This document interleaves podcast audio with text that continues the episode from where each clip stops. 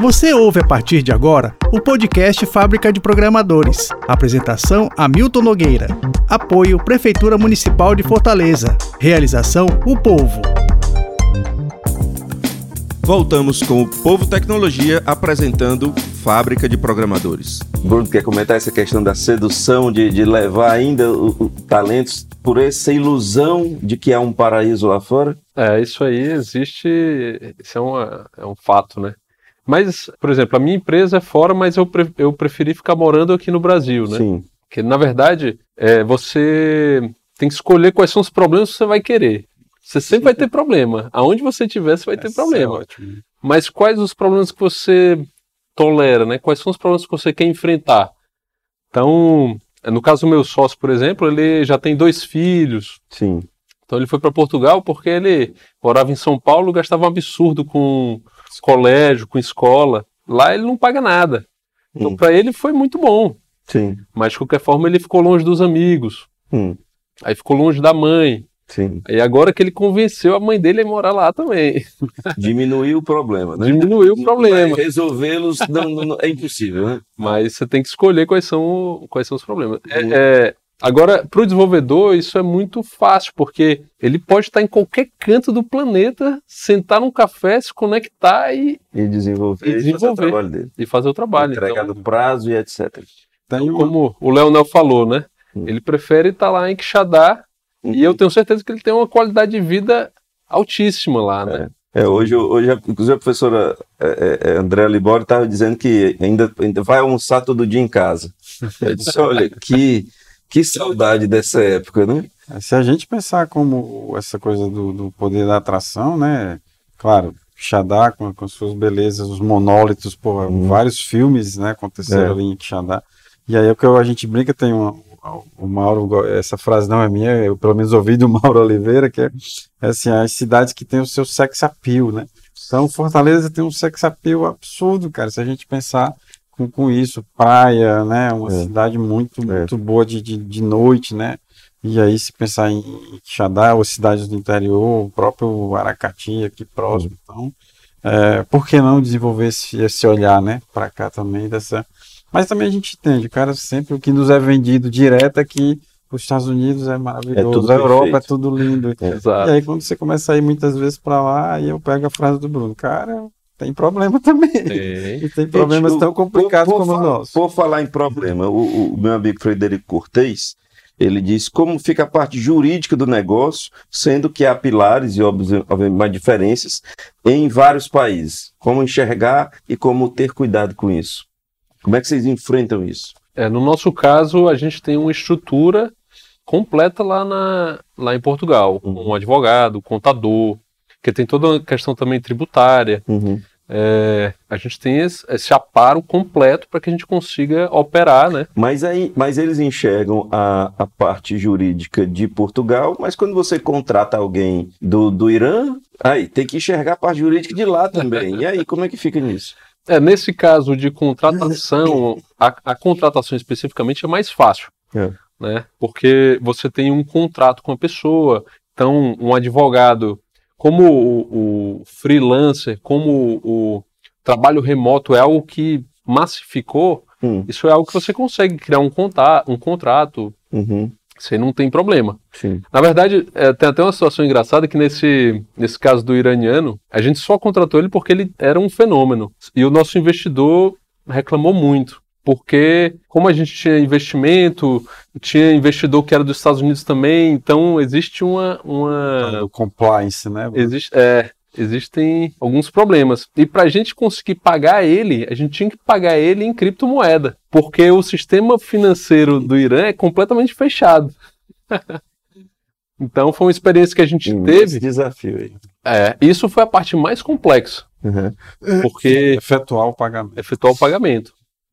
A gente contrata gente hoje assim, de vários países. A gente já teve gente na Inglaterra, mas nunca teve esse problema, nunca teve uma burocracia tão grande como esse... O grande desafio está no Irã.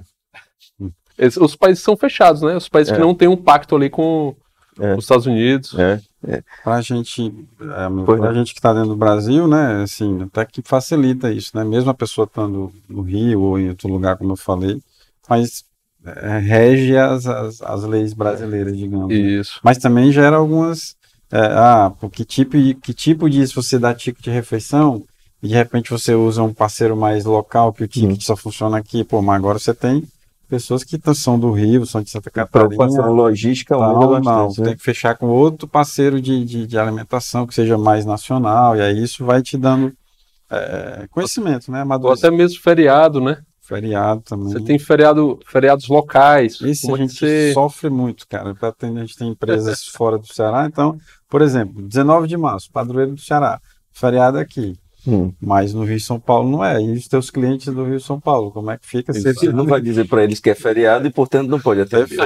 Bem boa lembrança. Leonel, como é que você trata essa questão jurídica? Pronto, para a gente, no momento, está bem tranquilo, bem parecido com o que o Bruno falou, né? A maioria das nossas pessoas são aqui do Brasil, então a gente tem um contrato, tem empresa aqui.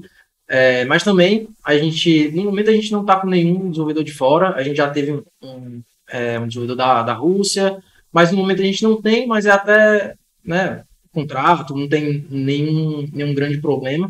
Mas aí tem essa dificuldade, né, como já foi comentado, a questão de feriado americano com do Brasil, o cliente está trabalhando e o Brasil não está, sempre tem que deixar alguém ali, né, tipo, esperando uma emergência.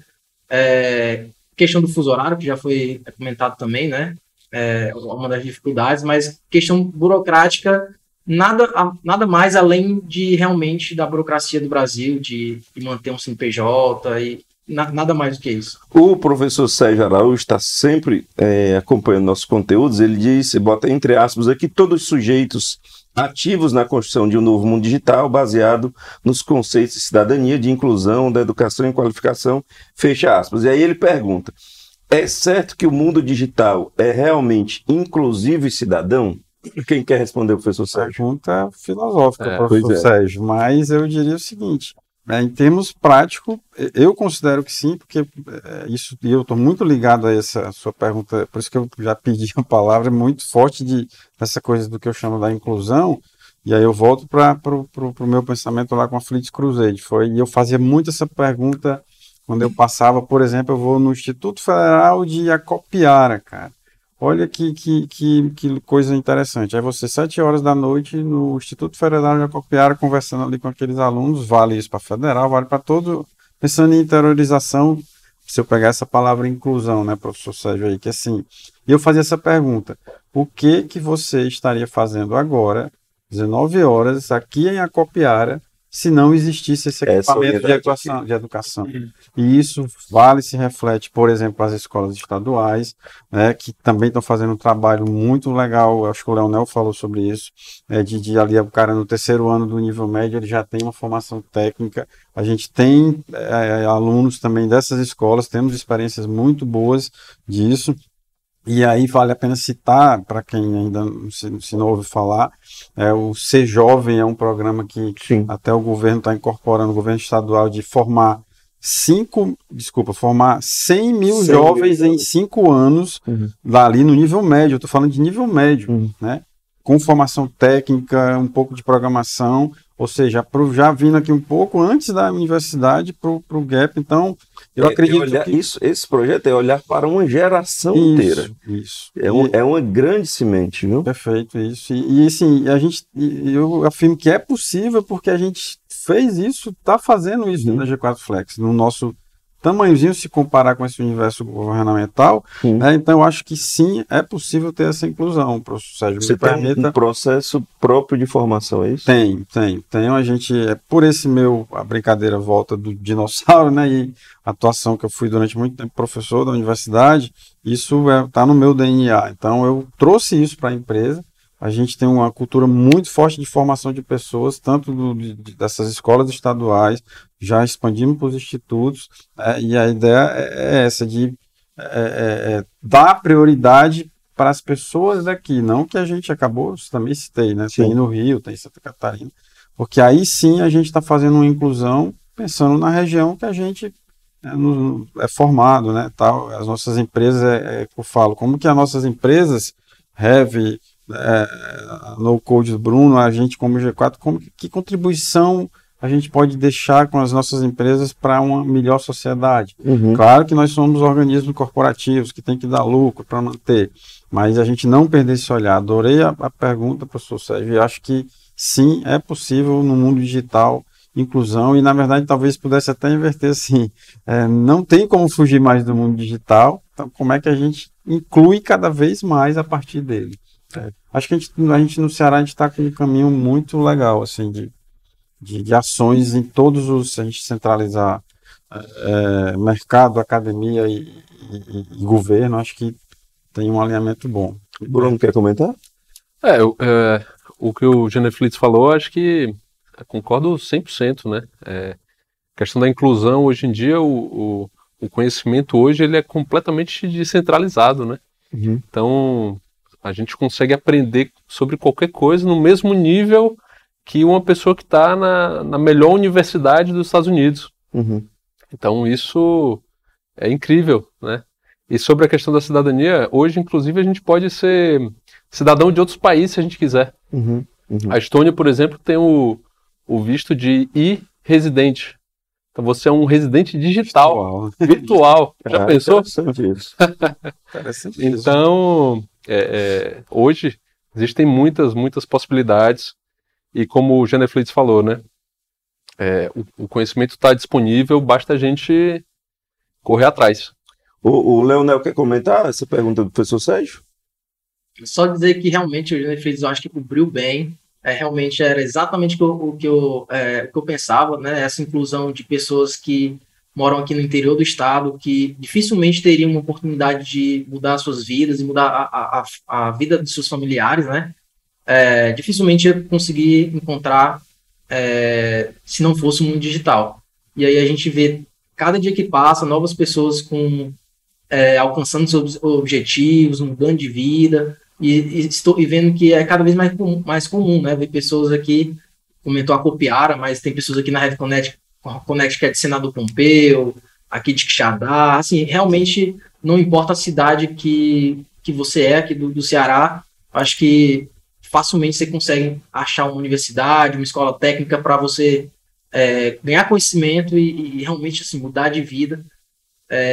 Posso falar que a gente não está no mundo perfeito, né? A gente, por exemplo, a gente ainda tem que continuar motivando as meninas a se tornarem programadoras.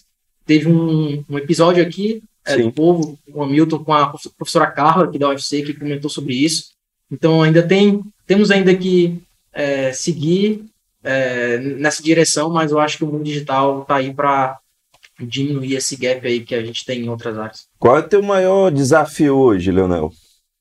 Não vale procurar desenvolvedor, não vale isso. Você sabe que é óbvio demais. Então o pessoal começa a desligar. Isso a gente já falou. Mas você tirou as palavras da minha boca. Eu ia falar que um deles era isso, apesar que estando no Ceará, estando aqui em Quixadá, próximo à universidade, acho que é um problema que é menor do que outras empresas. Então, já que não pode falar isso, né? Sempre o maior obstáculo, eu vou falar não só da HevyConnect, mas para praticamente qualquer startup, é realmente ter a validação do seu produto, né? Muitas vezes a gente tem uma ideia que a gente considera que é boa, e aí a gente não coloca a mão na massa e não mostra ela para os potenciais clientes, para investidores, para outros empreendedores. Então, acho que muitas vezes porque você não está num ambiente em que você pode, né, entrar em contato e conseguir esse conhecimento.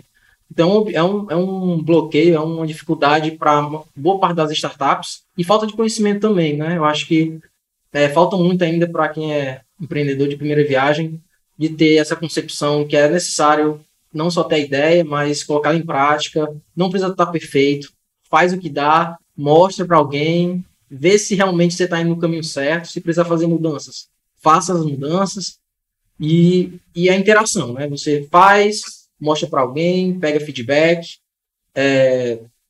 melhora mais um pouquinho, mostra para alguém, pega feedback, é um loop infinito, até mesmo para a gente que já está 7 anos no mercado, é o nosso dia a dia. Então, é um dos desafios e aí eu já deixo a dica aí para quem está começando aí nesse Bruno, seu maior desafio. Esse ponto que o Leonel falou é um ponto bem importante, porque isso, até pegando a fala dele, por mais que você esteja na sua mente já, né, pô, a mente do empreendedor ali, que existe esse loop, essa interação de produto, o desafio é como é que você, na verdade, tira isso, né, e passa para as pessoas do time, para que as pessoas também entendam esse, e ganhem esse conhecimento, essa experiência, essa maturidade. Então hoje, na verdade, dentro do nosso time, a gente tem um desafio, primeiro, cultural muito grande, mas esse desafio de repassar esse conhecimento, repassar essa experiência, isso é um grande desafio que a gente enfrenta hoje. Uhum. E a questão cultural, porque como a gente tem uma parte do time na Grécia, a nossa cultura é muito diferente. E às vezes você fala uma coisa, a outra pessoa ela interpreta de outra coisa, porque a cultura dela... Carga de cultura de decodificação da nossa mensagem. Exato, né? Exatamente. Então, eu já passei por diversas situações dessas com cliente, por exemplo. A gente tinha um cliente canadense que... eu coloquei uma frase para ele no e-mail, ele achou que eu estava ofendendo ele. Uhum. Então, hoje, a gente tem um grande desafio dentro da empresa, essa questão cultural, mas que faz parte do desafio também. A diversidade traz muito conhecimento, isso, mas traz uma obrigação de se adaptar e de entender o outro, que é um exercício que não é fácil, né? Geneflides, quer comentar? Eu vou pegar os dois pontos, né? E assim, eu digo, Bruno, e às vezes não precisa nem sair do Brasil, né? Para essa coisa cultural impactar, né? A história só um pouquinho ainda da formação, né? Por isso que a gente criou essa sistemática toda de formar pessoas dentro da empresa, com a Fleets Education e tal. Mas para a gente, o desafio atual hoje, por a gente ter realmente consolidado muito forte na região, ou seja, a dinâmicazinha que o Leonel levantou ali, de valer do teu produto antes, isso está muito consolidado. Agora a gente está numa fase de aqui explorar o resto do Brasil, porque era sempre o professor e o limitando, né? Então o desafio maior hoje é penetrar mais forte nas outras regiões do Brasil, e aí talvez pegando São Paulo como gancho, nosso maior PIB, né? Então esse é um desafio maior de desenvolver network. A gente faz muito, mas a gente sabe que quando você vai para o mercado de verdade, claro que você tendo um investidor maior, isso já te abre portas mais rápido, te dá uma velocidade maior, mas hoje eu diria que além, né, desse que a gente não pode citar da mão de obra das pessoas, o desafio realmente é fazer essa empresa ir para a G4Flex, para outros patamares. Eu ouvi uma vez de uma pessoa de Portugal, falou assim, cara, é interessante como eu converso com muito empreendedor do Brasil e os brasileiros falam assim, eles querem ir para a Europa, querem ir para os Estados Unidos, aí o cara fala assim, cara, vocês não conseguem atender nem o Brasil todo, tá querendo ir para a Europa E aí eu, caramba, pura é verdade. Então, tem uma questão simbólica aí do que o sucesso tá lá fora, né? Vender lá para fora, tem um simbolismo aí. Vai pro lado filosófico. Mas o mercado aqui é imenso e carente, precisando de bom serviço, precisando de bons produtos. O ciclo nem se completa e já vem novas tecnologias também necessárias. Enfrentando esse desafio, né, que a gente parou um pouco ali na pandemia, porque a demanda interna só aqui foi tão grande. É uma coisa que a gente descobriu de 6 meses para cá. Nós já temos 10 clientes no Mato Grosso. Caramba! E aí, quando a gente começa a pôr isso no papel e dizer, cara, vamos mapear aqui para a gente... A gente vai para o resto do Brasil, mas vamos já olhar direitinho o que a gente tem. Caramba, já temos 10 no Mato Grosso, cara. Mato Grosso! A gente, às vezes, olha ali e não acha. Então, o desafio nosso hoje é, assim, vamos pegar aí 2 anos e vamos pulverizar esse Brasil e ver que a gente chega. E em paralelo, algumas ações de Portugal que tá no radar já há um tempo. E acaba de chegar aqui a mensagem da diretora lá da UFC de Quixadá, professora André Libório, dizendo, Geneflides, venha conhecer a UFC Quixadá. Professora, está compromisso assumidaço. Me aguarde aí que a gente vai pegar os contatos e... Pois pronto, que aí que não fica igual a foto lá né? Não, que essa visita sai. Eu vou substituir o London Eye lá de Londres pela nossa galinha chocas. Eu já fui lá, viu? Já fui lá. Já dá. Então, falta aqui o Geneflides ir lá. E o Jimmy, ele pergunta, por qual caminho os jovens de hoje podem trilhar para suprir essa carência de profissionais no mercado de trabalho? uma forma de começar. As escolas profissionalizantes, obviamente, tem um recorte aí de idade, né, de acesso, mas vamos falar daquele jovem que já terminou o ensino médio e quer trilhar, quer aprender a desenvolver, mesmo que seja para algo, uma solução do seu bairro, da sua cidade, enfim, quem ele procura? O maior desafio de um novo jovem que quer entrar, era o mesmo meu desafio quando eu comecei, acredito que deve ter sido do Geneflides também, que é a disciplina. Se você não tiver aquela disciplina de estudar, de procurar o conteúdo certo, é muito difícil. Porque você... Muita informação. A carreira ela não vai ser feita em uma semana, em um mês. É caro começar a aprender a desenvolver. É baratíssimo. Porque o conhecimento é gratuito, ele é público. Você aprende onde? YouTube, plataformas? É uma boa plataforma que a gente tem aqui no Brasil, por exemplo, só que ela é paga, se chama Alura. Ela tem todo tipo de tecnologia. Como é que escreve isso, esse nome? A-L-U-R-A. A-L-U-R-A. Então, viu, Jimmy? A-L-U-R-A, você dá uma googada e procura isso. Tem outro também... Plataforma brasileira essa, né? Mas tem a Udemy, tem diversas plataformas hoje, Coursera, e inclusive Udemy e Coursera, você tem cursos gratuitos ali para você começar a lógica de programação. A base é a lógica de programação. Você tem que entender muito bem a lógica, que é isso que a gente vê que muitos desenvolvedores negligenciam, né? Ele já quer partir para a tecnologia.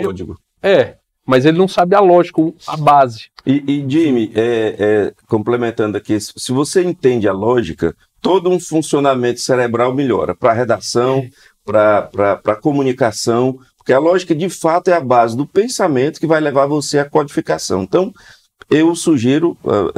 conforme está dizendo o Bruno, procura esses cursos gratuitos, de YouTube mesmo, essas plataformas, e você começa com lógica e vá se aprofundando, sem desistir, insistindo, que dá certo. Um toque pro Jimmy também aí, né? Assim, eu tenho lembra que tem o perfil do professor Geneflides, né? Então tem um curso todo montado, né? Que eu já estou dentro de uma plataforma, ela é uma plataforma chamada ICL, né? Ela é bem maior em termos de curso, mas existe um curso de algoritmo e lógica de programação lá. Então a gente já tem mais de 80 aulas gravadas comigo, então ainda deixo aí se você entrar por essa plataforma, depois a gente pega o meu e-mail, é ICL, Instituto Conhecimento Liberta. Tem vários outros cursos, mas tem o curso de algoritmo e lógica de programação, que eu sou o professor desse curso. Né? E, então, claro, é um curso aberto, gratuito. Tem uma taxazinha lá, então, bem barato. Né? Se quiser seguir uma que é como o Bruno. ICL, isso. Tá.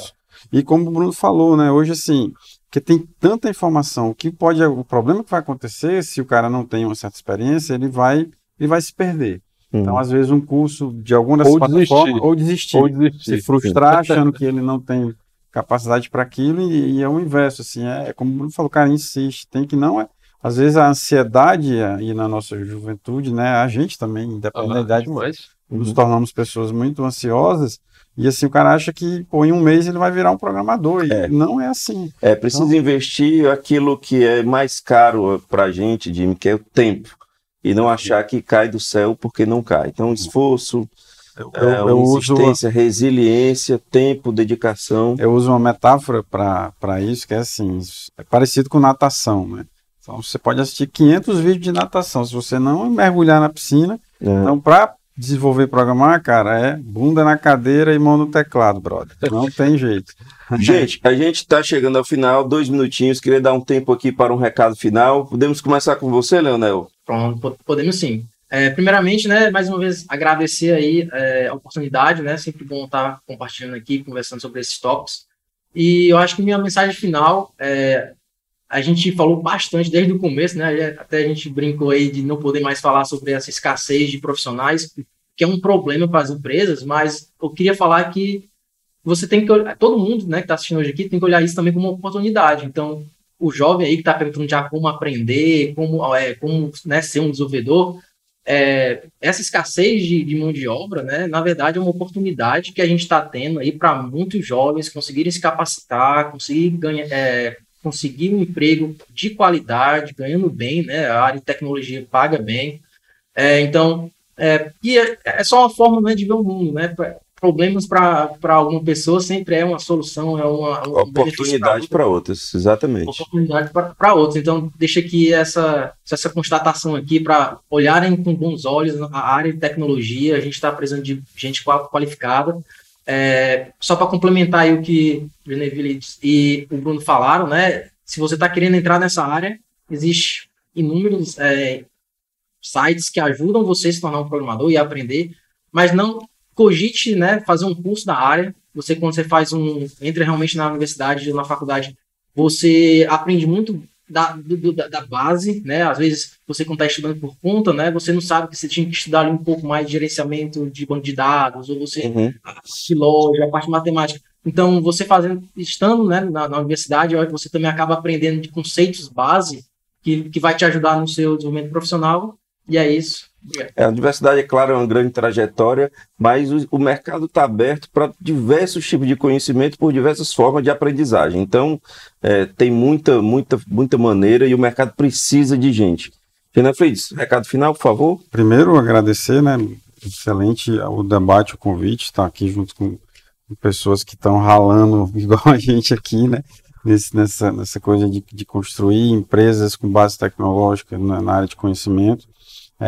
Pegar o gancho para você que é jovem aí, usando o Udemy aí como nossa referência, venham para a área de tecnologia. A gente tem esse gap grande. Eu, como professor, né, falava muito isso também, de que se você pegar, para a gente ter uma ideia dessa dimensão, se você pega os cursos de administração e de direito de qualquer universidade do país, esses dois cursos juntos tem mais pessoas se formando do que se a gente pegar todas as engenharias, todos os cursos de computação, todos os cursos de sistema de informação. Então, para vocês terem uma ideia do tamanho do... Não é que não tem que ter pessoas de administração e direito, não entendo de mal, pelo amor de Deus. Mas, assim, venham para a tecnologia, como o Léo falou, o Leonardo falou, cara, você vai ter excelentes oportunidades de trabalho. Estamos aqui com a G4, entre em contato com a gente. Tem a Fleets Education, que eu acabei falando do ICL, mas tem a Fleets Education para formar. Entre em contato, a gente está aberto, é bolsa, treinamento gratuito, a gente lhe dá a orientação de como deve seguir, percorrer. Estamos aqui cada vez mais motivados, é uma motivação de vida. Diz aqui que ele é membro do Instituto Conhecimento Liberta, ICL. Cara, que show, professor. Depois pesquisa lá pelo Geneflides, que eu vou estar lá na lista dos professores. Bruno, sua palavra final, por favor. Eu concordo com tudo que foi dito, também agradeço o convite de estar conversando aí com todo mundo. Passando um pouco também da minha experiência, né? Já vivi muita coisa aí, como o Geneflides, o Leonel também. Também faço convite para todo mundo que está assistindo a realmente procurar entender mais o que é a área de tecnologia, como você consegue se encaixar. Existem diversas oportunidades dessa área, não só para quem quer escrever código, mas para diversas outras coisas, ter contato com o cliente, banco de dados, até Web3 agora, quem sabe. Então, é uma área que é muito extensa, existe uma carência gigante, mas claro, você tem que gostar, como tudo na vida, né? Tem que gostar do que faz. Porque também, se eu for motivado apenas por uma possibilidade de um ganho maior, de uma bolha, eu não sei se isso é uma trajetória muito sustentável na vida. Tem que gostar. Eu conheço várias pessoas que tentaram fazer computação e desistiram no meio do caminho porque não se identificaram. Um grande amigo meu que foi para o direito, quer dizer, uma área que não tem nada a ver. Eu fui um no... Você tem que gostar. Mas... Vamos resgatar esse cara, Bruno. Vamos resgatar o Hamilton aqui. E para você também que quer empreender, é muito importante que você saiba que você consegue sim empreender do Ceará para o mundo todo. Para o mundo. Então, não perca a timidez, comece a vender. E vamos em frente. Leonel, Bruno, Geneflides, imensamente agradecido. Agradeço a todos que nos acompanham, que assistam, que assistiram e vão assistir. A característica dessa mídia é ficar aí levando o que a gente diz para muita gente. Quero lembrar que o Povo Tecnologia está todos os dias em comentários diários, né, na CBN, de manhã e de tarde, no portal Povo, na coluna do Povo Tecnologia, que está disponível para você, e todas as quartas, sempre às 17h30, live sobre esse formato do Fábrica de Programadores. Muito obrigado pela boa companhia e até breve. Você ouviu o podcast Fábrica de Programadores com Hamilton Nogueira. Apoio Prefeitura Municipal de Fortaleza. Realização: O Povo.